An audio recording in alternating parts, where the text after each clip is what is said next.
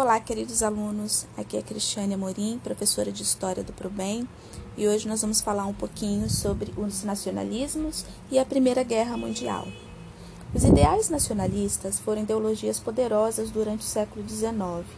Fruto da Revolução Francesa, esses ideais se expandiram após as guerras napoleônicas. O nacionalismo ficou algo tão forte que foi capaz de motivar, através do plano do discurso, determinados estados a agregarem outros e, assim, construírem novas nações, como nos casos dos processos de unificação da Alemanha e da Itália ao longo do século XIX. A construção da identidade do sentimento nacionalista foi sendo sedimentada com expressões artísticas e com a educação, desde a base primária, e foi uma das principais causas da Primeira Guerra Mundial. O nacionalismo exacerbado contribuiu para a crescente hostilidade entre os países que participaram da Primeira Guerra e também serviu para o convencimento das massas populares em apoiar os planos expansionistas dos governos de impérios e demais países, com o discurso da necessidade do cidadão civil em se alistar no exército para defender a sua pátria e nação.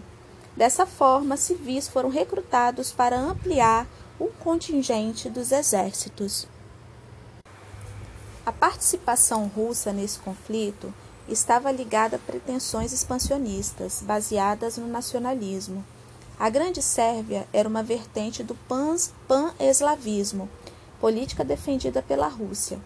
Como os sérvios declararam guerra ao Império Austro-Húngaro, o czar russo Nicolau II decidiu intervir no conflito para ajudar os sérvios, que são de etnia eslava, como os russos.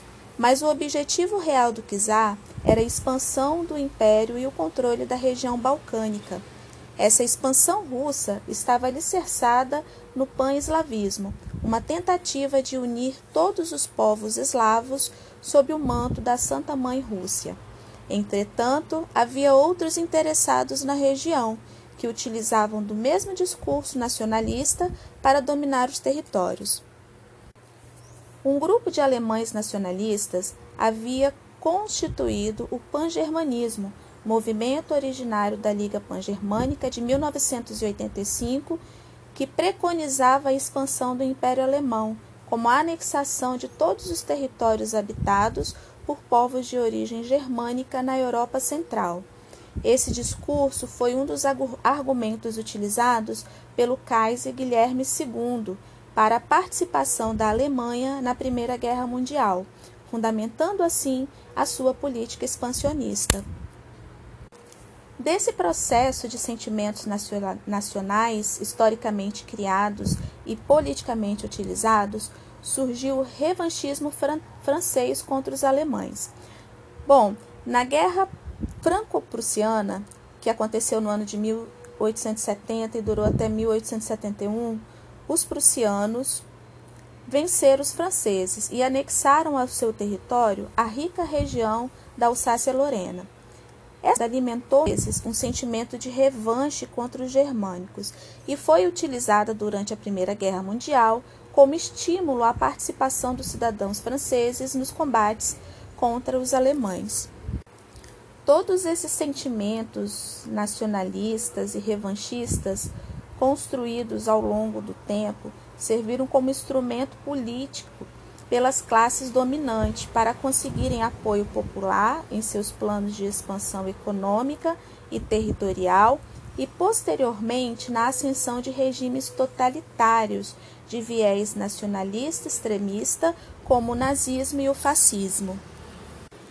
As teorias racistas e defensoras da superioridade de raça ariana e da escolha do povo alemão como um povo encarregado de construir o Império Mundial, elaboradas pelo nazismo, foi um dos tristes legados da ideologia nacionalista. No Brasil, o nacionalismo ganhou força no governo de Getúlio Vargas, principalmente no período da ditadura do Estado Novo, quando ele era presidente aqui no Brasil.